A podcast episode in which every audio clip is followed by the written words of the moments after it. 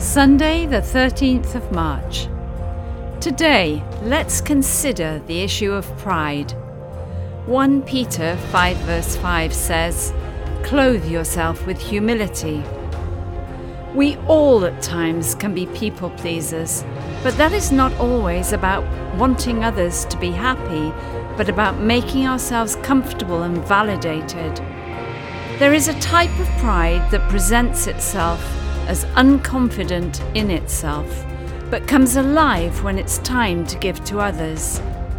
Pride is about power, and if we start picking apart what that looks like, we will always find issues regarding giving and helping others. When we help, it usually involves an element of sacrifice, but we can't do that if there is a voice that says, this person really doesn't deserve this.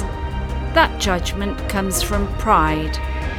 Pride will always trip us up and make us stumble to the ground. Pride is basically not needing Him, and when we choose to walk in pride, we fall out of His hand to earth with a bump.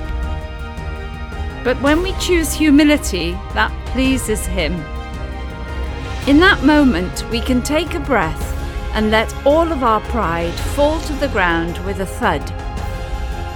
Today, let's consider any areas of pride within ourselves and step away from them so that our God can hold us safely within His hand.